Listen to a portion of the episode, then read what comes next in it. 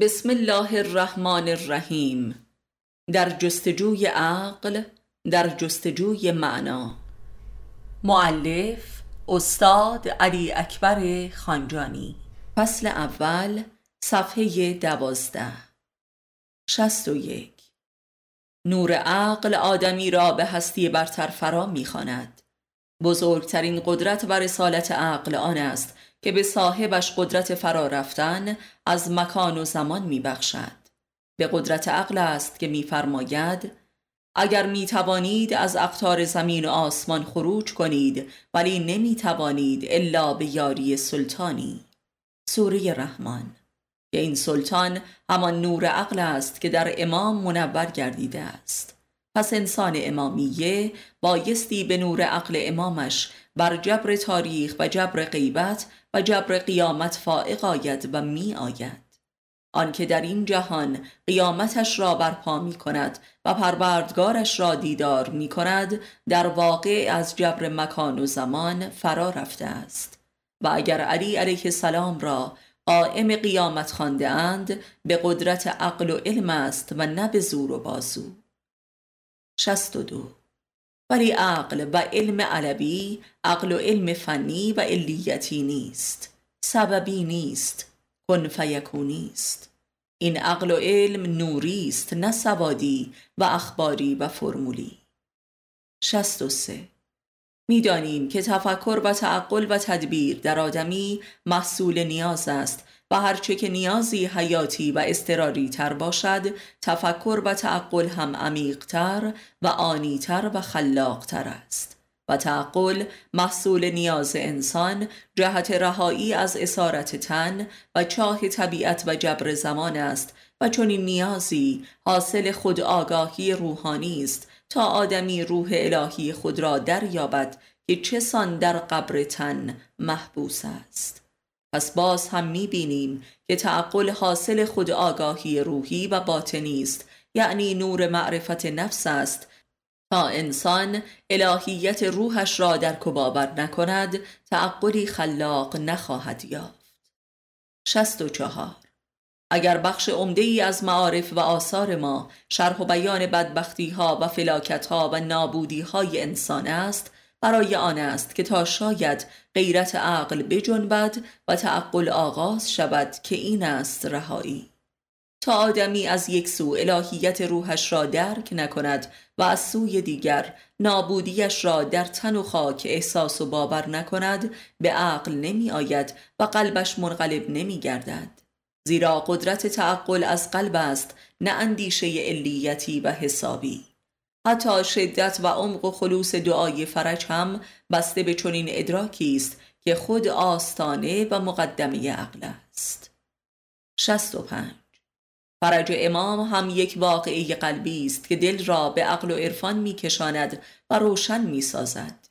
هیچ فرجی در برون از فرد بشری ممکن نیست. چه بسا آدمی که در بهشت میسوزد. امام به هر کس نظر کند وی را عاقل و عارف می سازد و این است سرآغاز نجات. عقل نور خروج است. خروج از تن و اسارت مکان و زمان.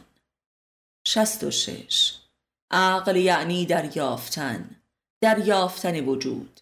زیرا انسان موجودی است که از عدم برآمده ولی هنوز وجود نیافته است. و لذا هستی آدمی در دنیا را برزخ نامند یعنی بینابین پس انسان تا به عدمیت خود آگاهی نیابد وجود یاب نمی شود و وجودی جز خدا نیست. پس عقل نوری است که آدمی به واسطه اش وجود مییابد یعنی خدا را. و امام اسوه و نمونه انسانی است که وجود یافته است. پس مظهر عقل کل است که همان نور وجود اوست. پس نور وجودش را هم جز به عقل نمی‌توان یافت. 67 پس عدم آگاهی عقل اول است که سرآغاز خود آگاهی می باشد این آگاهی نوری است که به سوی وجود می رود و وجود را طلب می کند پس عقل دارای دو قطب است عدم و وجود. و نور عقل در فاصله این دو قطب رفت و آمد می کند و لذا نور عقل دارای هویت بود نبودی است که همان هویت الله است.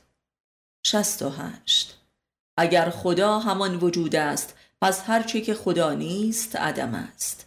یعنی هر آنچه که در زمین و آسمان و زندگی خود می‌بینیم که خدا نیست عدمیت است در حالی که ما آن را وجود می‌دانیم و در واقع خدا را عدم میپنداریم. پس عقل ما وارونه است که باید دچار انقلاب و واژگونی گردد تا بر مقعد صدق قرار گیرد. این اصل اول عقل و تعقل و عقل شناسی است. وجود عدم است و عدم هم وجود است. 69 هستی دلیل نیستی است. امام علی علیه السلام. این نخستین تعلیم امام است به شیعیانش. این عقل اول است. خود امام هم مصداق کامل این عقل می باشد که راز غیبت او بیانگر همین اصل اول عقل است زیرا او با غیبتش منجی عالم بشری است و برای کسی آشکار می شود که این اصل اول عقل را دریافته و ایمان عملی خود کرده باشد. زیرا امامان که ظاهر بودند از چشم ادراک مردمان غایب بودند و اینک که غایب هستند. امکان ظهور دارند برای کسانی که به اصل اول عقل لباس ایمان و عمل پوشانده باشند. این اصل اول امامت و امام شناسی نیز هست. هفتاد. این اصل اول عقل امر می کند که ضد امیال و اراده و ادراک محسوس خود باشیم زیرا آنچه را که ما هستیم میابیم نیستی است پس باید ضد خود باشیم. و این اصل دوم عقل و عقل دوم است که دومین اصل امامت و امام شناسی است. همانطور که علی فرموده هرچه که دلم خواست بر خلافش عمل کردم تا به خدا رسیدم. یعنی به وجود رسیدم و موجود گشتم. و رضا علی را موجود هم لقب دادند. مولای موجود. هفتاد و یک. این اصل دوم عقل اساس تشیع به معنای پیرو و مرید است که از مولای موجود خود پیروی کنیم نه از خود. یعنی از وجود اطاعت کنیم نه از عدم. این یعنی تشیع یا مریدی. هفتاد و دو. قرآن کریم انسان را در خلقش کافر و ظالم و منکر می‌خواند و این به دلیل آن است که وارونه است و عدم را پیروی می کند و ضد وجود است و چه ظلمی بدتر از این. ظلم نمی کنید الا به خودتان. قرآن. تعقل نمی کنند الا اندکی. قرآن. هفتاد و سه.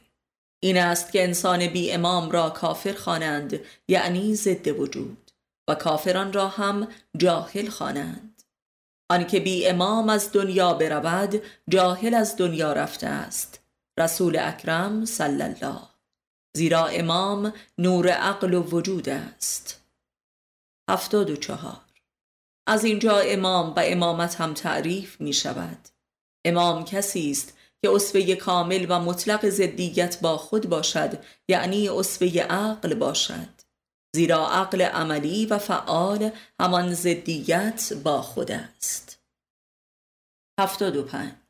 پس واضح است که مذهب امامیه مذهب انقلابات پیگیر و مداوم بر علیه خیشتن است. تشیع مذهب انقلاب است. انقلاب بر علیه خود و هفتاد و شش. پس معنای انقلاب هم در معرفت شیعی انقلاب ضد انقلاب است در قیاس با انقلابی که در عرف بشری تعریف شده است. هفتاد و هفت.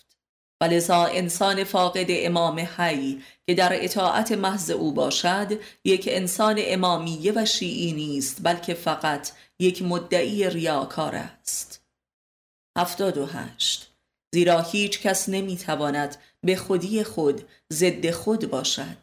زیرا خود هر کسی خودپرست است و این خودیت یا منیت همان هسته مرکزی کفر بشر است. زیرا مخلوق ادراک و شعوری وارونه است که عدم را وجود می‌داند و این واژگونی ذات من هر بشری است. و هر که بخواهد خودش بر علیه خود باشد فقط خود را فریب داده است و مفاهیم را در ذهن خود تبدیل می کند و وارونه می سازد نه عملش را. 79 فقط تحت شعاع نور ولایت امام و به امر امام می توان ضد خود شد یعنی ضد عدم شد و روی به وجود نمود. و امام نور ضد خود است یعنی نور عقل است. این است که امام را مولای متقیان خوانند یعنی رهبر کسانی که از خود میپرهیزند و به امر عقل می‌خواهند که ضد خود شوند و آنان که ضد خود می‌شوند مظهر نور عقل الهی می‌شوند که همان امامت است. هشتاد. خود نابودگرترین چیز هاست علی علیه السلام. پس اطاعت از امام که نور وجود است به مسابه نبردی بر علیه عدم و عدم پرستی نفس است و جز به نور محبت و ولایت و کرم و اقتدار وجود امام نمی‌توان این نبرد ضد عدمی را به پیروزی وجود رسانید که پیروزی نور عقل ازلی است که نور ذات احدی می باشد یعنی نور امامت. 81 در حقیقت عدم و عدم پرستی نفس بشر همان ماهیات پرستی و صفات پرستی در جهان است و جهاد اکبر که اطاعت محض از امام بر علیه عدمیت است. همان نبرد بر علیه ماهیت و ماهیت زدایی از عالم وجود است تا نور ذات ازلی حق رخ نماید که وجود مطلق و سمدی است وجود بیماهیات. از منظر خرد فلسفی این نبرد فلسفه اصالت وجود بر علیه فلسفه اصالت ماهیت است یا نبرد بین افلاتون و ارسطو که در تاریخ اندیشه تا پایان جهان استمرار دارد و این بیان یونانی از حکمت اسلامی است. این همان پیام تاریخی علی علیه السلام به شیعیان است که بدانید که پرستش خداوند به واسطه صفاتش عین شرک است. پس پیام عقل همان ماهیت زدایی از وجود است که همان دنیا زدایی از جان است و شرک زدایی از ایمان و نیستی زدایی از هستی و کمیت زدایی از کیفیت و مرگ زدایی از زندگی. 82 پس باز هم می‌بینیم که عقل نور نجات انسان از محاق عدم و ظلمت است به سوی نور مطلق وجود. این همان مخلوقیت زدایی از خلق است تا خالق را آشکار سازد. پس عقل نور ظهور خالق از مخلوق است.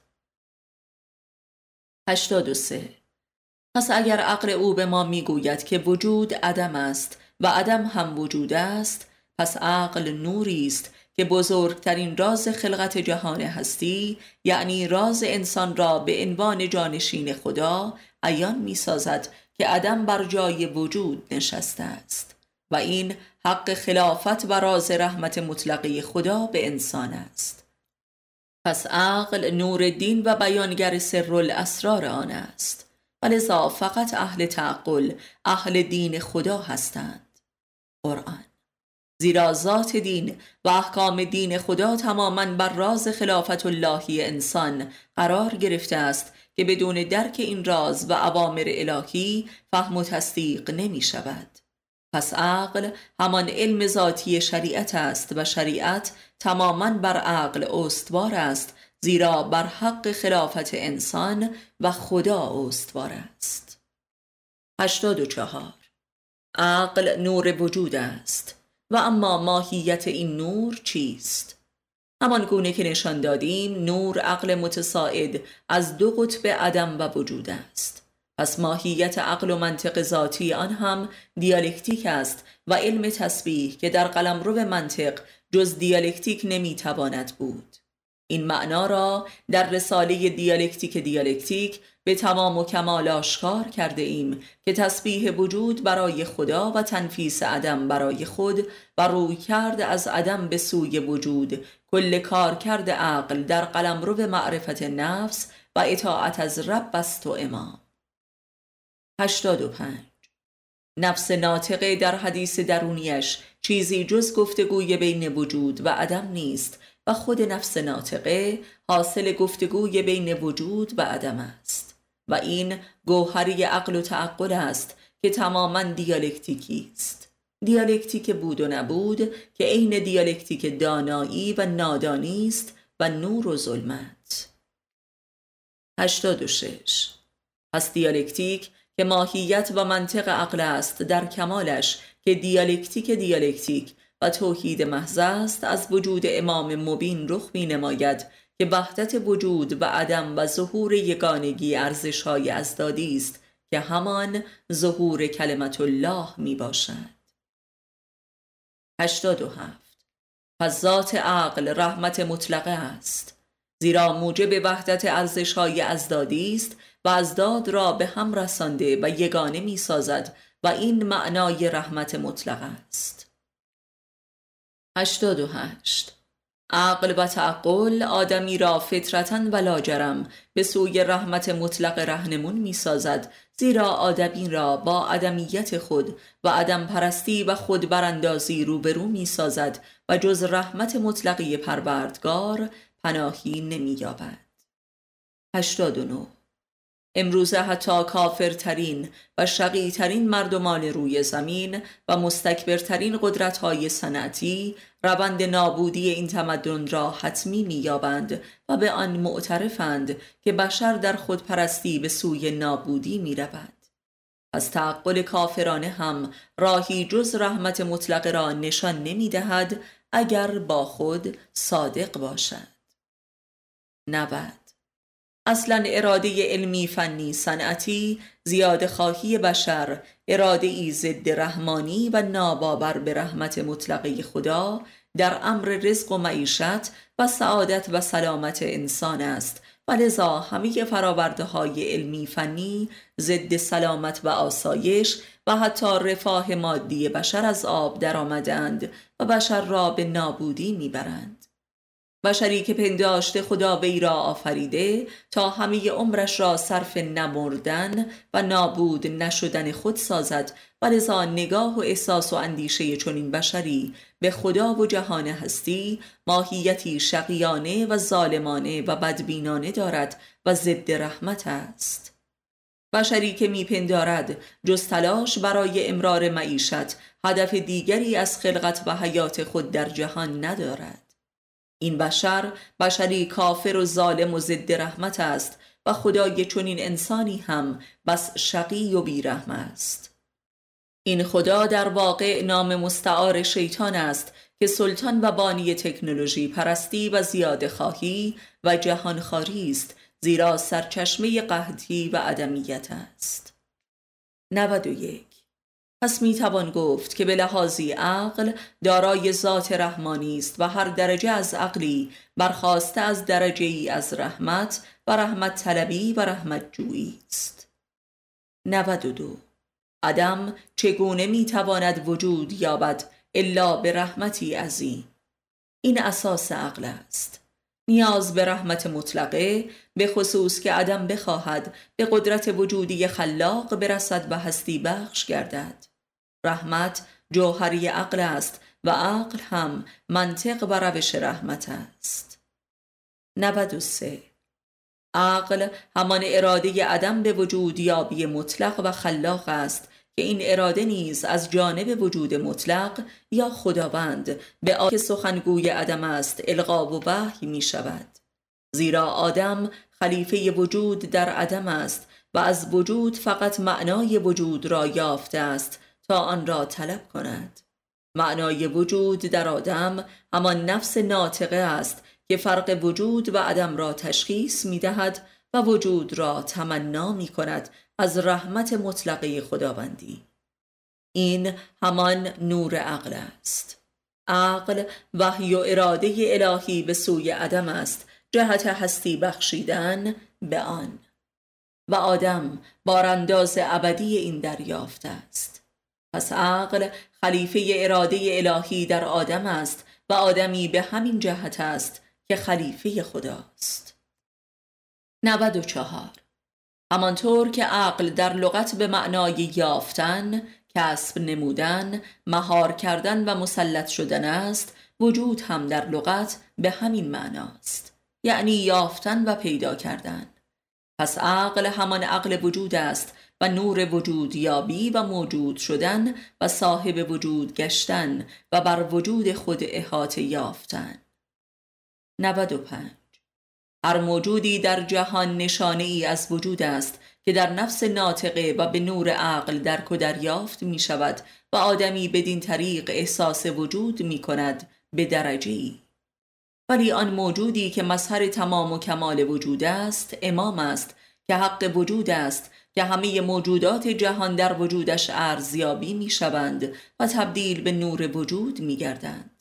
نشانه های خود را به زودی به آنان نشان می دهیم در درون و برونشان تا بدانند که او حق است و به هر چیزی شهادت دارد و محیط است. ولی بدانید که در دیدار با پروردگارشان شک دارند. قرآن کریم. 96 یعنی امام یا انسان کامل حامل حق وجود همه موجودات در جهان است و مردمان به میزانی که به این حق ایمان و اتصال دارند و از نور امام که نور عقل است برخوردارند در جهان هستی و در رابطه با عالم و آدمیان موفق به دریافت وجود می شوند و موجود می گردند به شرط اینکه در دیدار پروردگارشان ایمان داشته باشند. کی و کجا و چگونه. از وجود امام. زیرا امام نور وجود است و نور عقل. و به میزانی که باور به لقای الهی از وجود امام باشد نور وجود امام دریافت می شود و با این نور همه موجودات جهان به نور وجود ارزیابی و قابل حصول می شوند یعنی فقط به نور وجود امام که نور عقل است می توان از جهان هستی و موجوداتش وجود یافت زیرا همه موجودات از وجود امام است که نور وجود می یابند هر چیزی در جهان در وجود امامی آشکار ارزیابی می شود قرآن این ارزیابی یعنی یافتن قدر وجود.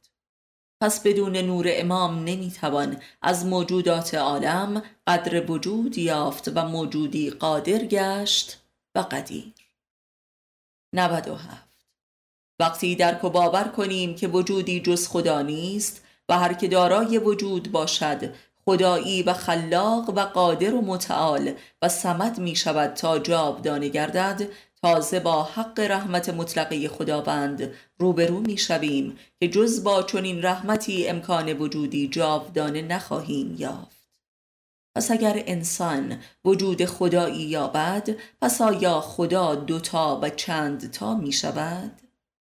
خیر بلکه خداوند فرا می رود و اکبر و صبوح و قدوس می گردد و الله اکبر رخ می نماید و این است راز این کلام خدا در کتابش. پس خداوند برتر آمد از آفرینش بهترین خلقش. پس می بینیم که انسان کامل الله نمی شود بلکه مظهر الله اکبر می شود و این است مفهوم خدا آفرینی بشر و یاری متقابل خدا و انسان.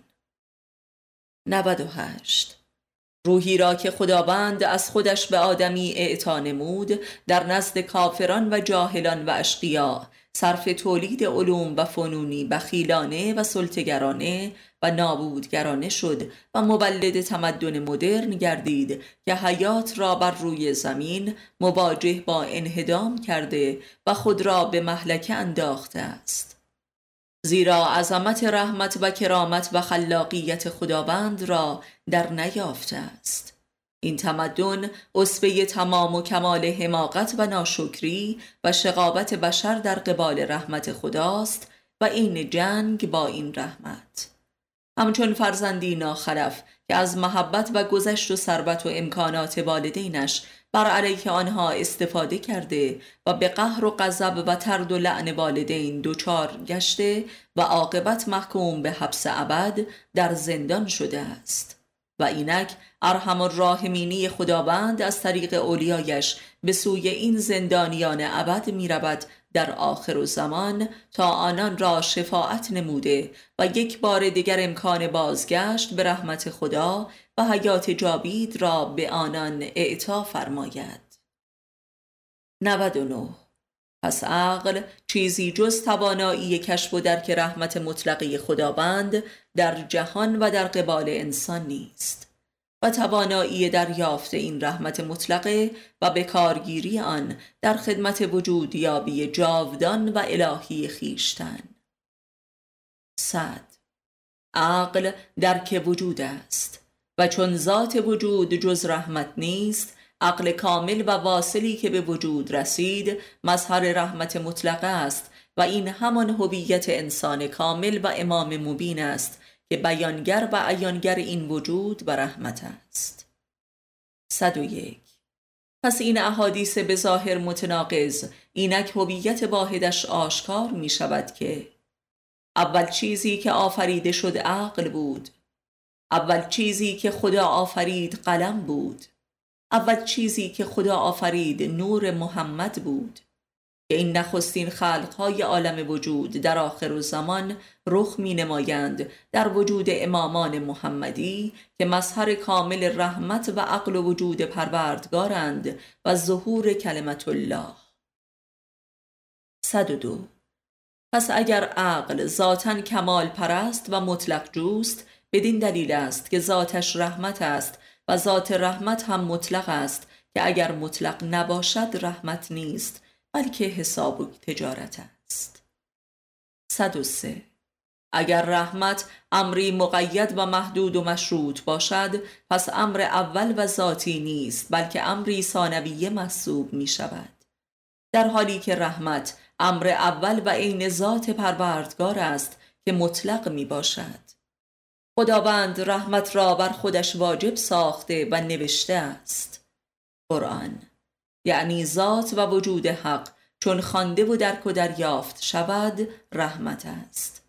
و ذات خدا مطلق است. پس رحمت نیز امری مطلق است. 104 این مطلقیت رحمت در روابط بشری هم حضور دارد. رحمت جوهری محبت است. پس اگر معشوقی از عاشقش چیزی طلب کند و عاشق در صورت توانش از آن امتناع ورزد معشوق در عشق عاشقش شک می کند و این حق است. زیرا محبت که در قلم رو به بروز همان رحمت است لا متناهی و مطلق است و این است که محبت قلم رو به پرستش است. و لذا در دعوی های دروغین محبت به سرعت به سوی ادابت می رود و رسوا می گردد و فقط کسی می‌تواند به راستی اهل رحمت و محبت باشد که متصل به ذات پروردگار و صاحب وجود گشته باشد. در غیر این صورت محبت و عشق ادعایی کاذب است و هموار محکوم به رسوایی می باشد 105 باید دانست که رحمت مطلقا از جنس ترحم آنگونه که در فرهنگ عامه بشری معنا می شود نیست. زیرا ترحم منجر به تحقیر و ذلت و بندگی می شود در حالی که رحمت به عزت و تعادی و آزادی می رسد. 106 پس عقلی که رحمت را عنصر ذاتی خود نیابد و به سوی مطلقیت رحمت در حرکت نباشد عقل نیست بلکه توهم و حساب و بازی و مکر است. 107 عقل نه تنها کاشف و درک کننده و یابنده رحمت است بلکه مدیر و مدبر و حادی رحمت نیز می باشد و مولد علم رحمت. حکمت رحمت و عرفان رحمت است و آین و شریعت رحمت. یعنی راه و روش آفرینش رحمانی را نیز پدید می آورد که قوانین دین خدا در دو قلم رو به شریعت و طریقت است. 108 بزرگترین مشکل و علت العلل همه مسائل بشر مدرن رحمت نفهمی اوست و سپس فقدان علم و حکمت و عرفان و آین و شریعت و تربیت رحمانی. برخورد بشر مدرن در قبال رحمت وجود همچون برخورد گرگه هاری در قبال یک لاشه است. رابطه بشر مدرن با خودش نیز همین گونه بیرحمانه و شقی و احمقانه است. و همه اینها داله بر فقدان عقل و تعقل است. و این سخن پیر طریقت خاج عبدالله انصاری امروز بیانگر کل ماجراست که خدایا آن را که عقل دادی پس چه ندادی و آن را که عقل ندادی پس چه دادی؟ 109 تعقل جریان تعبیل آخرین پدیده های بیرونی در درون خیشتن است. یافتن جهان در جان. پس تعقل واقعی انسانی کردن جهان است و روحانی کردن اجسام و خودی کردن جهان غیر. این همان جریان معنا کردن پدیده ها و وقایع مادی زندگی است و نوری کردن حوادث و موجودات طبیعی و اقتصادی و اجتماعی و سیاسی و فرهنگی و عاطفی ام مسخوب و بد. پس تعقل همان جریان انسانیت بشر است که او را از سایر موجودات متمایز کرده است. تعقل جریان خلق جدید انسان است و واقعی الهی شدن بشر و ابدی شدن این موجود فانی. و نابترین تعقل همانا تعبیل موجودیت مادی و طبیعی خود است به نور ازلیت جان. تبدیل تن به روح. تعبیر خود به خدا و تبدیل همه صفات و امیال و احوال و افعال خود به ذات. این تعقل عرفانی و علوی است که گوهره مکتب امامیه می باشد که کمالش تعبیل دهر به اکنونیت و اسائه است که برپا کننده قیامت وجود می باشد که انسان را با خدایش روبرو می کند. 110 تعقل روح آدمی را به ازلیت هستیش رهنمون می سازد پس تعقل ماهیتی ارجایی دارد همانطور که دین خدا امر به رجعت است. و اکثرا باز نمی گردند و به یاد نمی آورند قرآن 111 تعقل همان تلاش برای به یاد آوردن خداست یعنی ذکر. تعقل امر به ذکر است. پس یک جهاد مستمر است در خیشتن جهاد روح. 112 و این است که رسول خاتم صلی الله مرکب اهل علم و قلم را از خون شهیدان برتر خوانده است زیرا حاصل جهاد اکبر در راه خدا آن هم در ظلمات نفس خیش است. 113 عقل نوری است که روح آدمی سوار بر آن. ظلمات نفس را به سوی ذات ازل طی طریق می کند. پس تعقل راه پیمایی در عالم غیب است که ظلمات را پشت سر نهاده به عرصه نور حق وارد می شود و نوری می گردد. و کسی که به نور باطن رسید در جهان بیرون هم به جنات نعیم وارد شده است و درجات رزوان الهی. و این کارگاه خلق جدید است. 114 پس تعقل روش ذکر است و راه رسیدن به ذات الهی خیشتن و بر این جایگاه مستقر شدن و صاحب وجود گشتن جهت خلق جدید و تجلی الله اکبر از خیشتن بشری.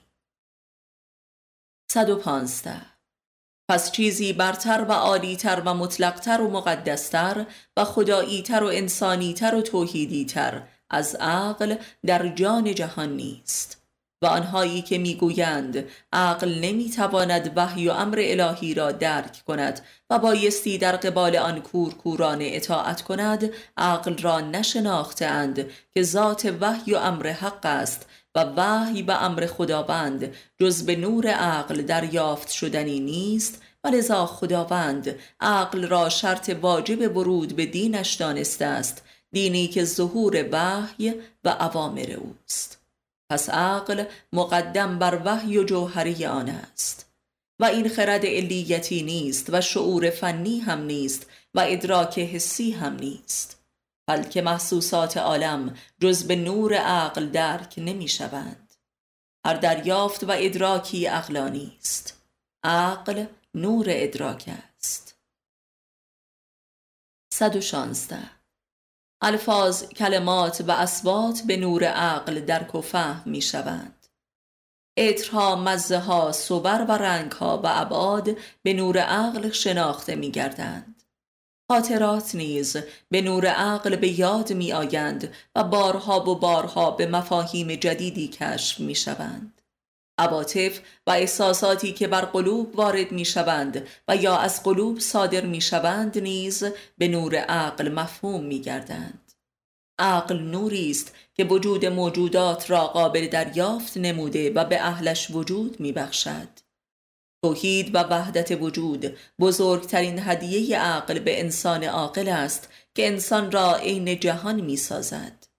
لذا کمال معرفت نفس همان عقل شناسی یا شناخت شناسی است که وادی خدا شناسی است.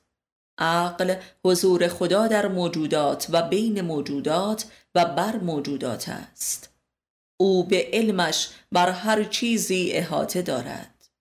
قرآن 117 علم شناخت و معلومات ناشی از عقل و تعقل است همانطور که حکمت و معرفت. ولی اکثر مردمان تعقل نمی کنند. قرآن. 118 آیا به راستی تعقل یعنی چه؟ اگر عقل نور ادراک است پس تعقل یعنی این نور ادراک را به چالش و چون و چرایی و تعامل و تقابل کشیدن در نفس ناطقه. که این همان تعامل و تقابل و رویارویی عقل با عقل است. این همان جریان شناخت شناسی است و کمال خودشناسی زیرا خودی جز ادراک آدمی نیست پس تعقل یعنی رویارویی خود با خود. این همان وادی ورود به رحمت مطلقی پروردگار است که وادی حقیقت محمدی می باشد که دهها حدیث داده بر تصدیق این معنا ذکر شده است و این اقلانیت محمدی است که رویارویی ازلیت و ابدیت نور عقل است که اول و آخر جان را به هم میرساند و از سائه قیامت رخ می نماید و لقای پروردگار حاصل می شود که واقعی محمدی در معراج است. و چون دین محمد دین معراج و لقاء الله و قیامت است پس جز با چنین رویارویی عقل با عقل کشف نمی شود زین پس فقط رهروان معرفت نفس به حقایق دین من نائل می آیند رسول اکرم صلی الله. 119 و این است که فقط در دین محمد شاهد انسانهایی هستیم که دعوی لقاء الله کردند. زیرا نور محمدی نور لقاء اللهی است چون حامل تعقل عرفانی و قدرت رویارویی انسان با خیشتن است که همان رویارویی عقل با عقل است که همان رویارویی خدا با خودش می باشد در نفس ناطقه عارف. 120 حقیقت محمدی یا رحمت مطلقه به ارحم الراحمینی پروردگار حاصل استمرار و جهاد و استقامت در این مسئله است که عقل چیست؟ 121 معراج حاصل تلاش برای فهمیدن فهم است یا تعقل در باب عقل. 122 تعقل لطیفترین و روحانی ترین تعامل روح با روح است در انسان. 123 تعقل یا معرفت نفس کشتی گرفتن و هماغوشی و وسال روح با خودش می باشد در نفس ناطقه عارف. 124 همه فعل و انفعالات درونی و بیرونی انسان در زندگی چیزی جز وجود آزمایی و آزمون موجودات و تعامل با اشیاء نیست. ولی تعقل به معنای عقل آزمایی است و آزمون آزمونها. و از آنجا که عقل نور حضور خداست پس تعقل عین رویارویی با اوست. و این نزدیکترین تعامل و تقرب انسان به خداست و بیهوده نیست که علی علیه السلام معرفت نفس را برترین عبادت خوانده است زیرا عبادات نیتی جز تقرب الله ندارند. پس تعقل که ماهیت معرفت نفس است عبودیت محض است عبادتی در دل و جان و در ذات عقل و نفس ناطقه. و این است که رسول اکرم فرموده اگر مردمان همه اهل عقل و علم می بودند خداوند عبادتی قرار نمی‌داد. همانطور که هر عبادتی تلاشی برای حاضر شدن در محضر حق است و حق یا خدا در شعور آدمی به مسابه کمال ادراک است پس در عبادات حقیقی و نصحوی و عادی تمامیت شعور و عقل انسان با اوج عقل و شعورش سخن و تعامل می کند پس ماهیت عبادات هم تعقل و معرفت نفس و رویارویی عقل با عقل کل است. پس تعقل و عرفان نفس به مسابه قلب عبادت است. این همان حقیقتی است که اکثر علمای رسمی و فقها حاضر به درک و پذیرش آن نیستند زیرا عبادات و صور ظاهری شرع را مقصود دین پنداشتند و عبادت پرستی حاصل شده که لطیفترین و ابلیسی ترین نوع شرک می باشد که ماهیتش خود پرستی محض و سجده برخیش است. و از چنین نوعی از عبادت است که ابن ملجم ها پدید می آیند. عبادت برای عبادت. این همان ابلیسیت در قالب شریعت و عبادت است. دجال. 125 پس امروزه که عرصه سلطه و حاکمیت جهانی انواع دجالیت های علمی و هنری و شرعی است جز به نور تعقل به این معنایی که گفتیم نمی‌توان حق را از باطل و امام را از دجال شناخت و راست را از دروغ. 126 و شاهدیم که در عصر جدید همه کسانی که اهل تعقل عرفانی و معرفت نفس و شناخت شناسی هستند به برخی حقایق محمدی رسیدند. در ظرف هر فرهنگ و مذهبی. مثل نیچه، هسرل، هایدگر، مارسل، یاسپرس، اینشتین، ماسینیون، کربون و امثالهم که از جهان اسلام نیستند ولی بسیار بهتر از متفکرین مسلمان به حقایق محمدی رسیده و اسرار آخر و زمان را فهم نموده و ماهیت این دوران را شناختند. 127 آیا انسان چگونه می‌فهمد و تشخیص می‌دهد و انتخاب می کند و درک و احساس مییابد؟ تعمل در این مسئله قلب و مقصد دین و عبادات است و محور دین واحد جهانی در آخر الزمان. بدون فعال بودن این مسئله در نفس ناطقه آدمی وسواسهای شیطانی و القاعات خناسی و فتنه های دجالی روح انسان مدرن را می رو باید و تسخیر می کند و این یعنی تعقل که مغز و روح دین محمد صلی الله و مکتب ولایت امام است. در این باب صدها حدیث از پیامبر اسلام و ائمه هدا باقی مانده است که متاسفانه در نزد علمای رسمی محجور و مشکوک و مسکوت است و ما برخی از آنها را در آثارمان به محک زده و راستی و حقانیت این حدیث را به نور عقل به اثبات رسانیده. امروزه فقط دینی پایدار و یقینی و نوری و نجات بخش و فطری است که از راه عقل و تعقل و عرفان نفس حاصل شده باشد.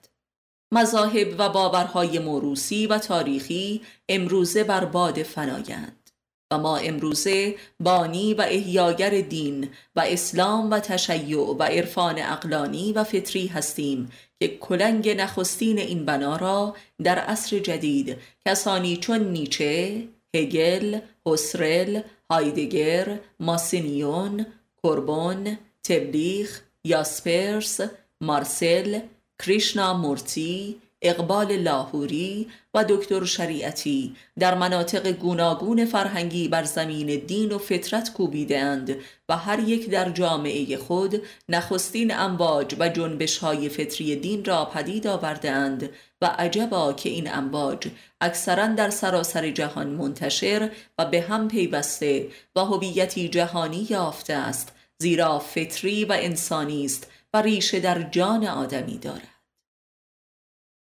128 اینک بهتر در میابیم که چرا من کیستم؟ هسته مرکزی تعقل است و هر موج جدیدی از تعقل و عرفان نفس با یک من کیستم جدیدی آغاز می شود زیرا من هر کسی اساره و جامع ادراک و حواس و هوش و یافته های معنوی اوست یعنی عقل اوست.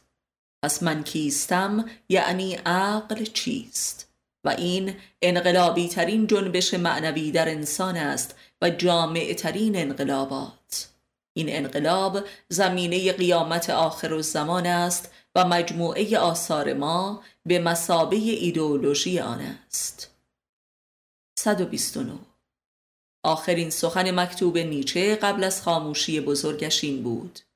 آیا راست می‌گویم؟ راستی آزمایی شعور و هویت معنوی خیشتن سرآغاز این انقلاب و جنبش فطری و عرفانی در بشر است. این مسئله نیچهی امروزه یک مسئله عمومی و جهانگیر شده است چرا که انسان مدرن با همه باورها و آرمانهای محقق شده خودش به بنبست و شکست و رسوایی و ابطال رسیده است. پس معلوم است که دچار توهم و دروغی بزرگ بوده است. آیا اساس این دروغ بزرگ بشری چیست؟ فقدان عقل و تعقل است و قراردادهای علمی، فنی، علیتی، فلسفی، اقتصادی، سیاسی را به جای عقل قرار دادن. 130 گمشدگی عقل و عقل باختگی اساس همه مسائل و بحرانهای بشر مدرن است. امروز ریاضیات و معادلات ریاضی در همه فعالیتها و باورهای اقتصادی و سیاسی و بهداشتی و درمانی و تربیتی و آموزشی و خانوادگی بر جای عقل و تعقل نشسته است که دین و باورهای دینی هم به اندازه‌ای که در خدمت این معادلات و توجیهات ریاضیاتی باشد مقبول است. ریاضیات و مفاهیم و معادلات و ادراک ریاضی بزرگترین جانشین و خسم عقل و تعقل در بشر مدرن است. ریاضیات ابلیس تعقل است. همانطور که تکنولوژی به عنوان تجسم ریاضیات هم مظهر دجال است و کوس الحق می‌زند. 131 ریاضیات جنایت بر علیه انسانیت و عقل و فطرت الهی انسان است. 132 ریاضیات از طریق معادلاتش انسان را مساوی غیر انسان می سازد و عین اشیا می کند و در عالم جمادی محبوس و منجمد می کند و این سقوط انسان در درک اسفل از سافلین است. و انسان با تناب ریاضیات در این چاه سقوط می کند 133 ریاضیات در مرحله نخست به تبدیل و مساوی کردن همه چیزها به یکدیگر پرداخت و نهایتا در قرون اخیر از طریق علوم انسانی انسانیت را هم وارد این تبدیل نمود و انسان را مساوی اشیاء ساخت و بدین گونه همه انسانها را هم مساوی یکدیگر نمود. و لذا دموکراسی فلسفه اجتماعی سیاسی ریاضیات است.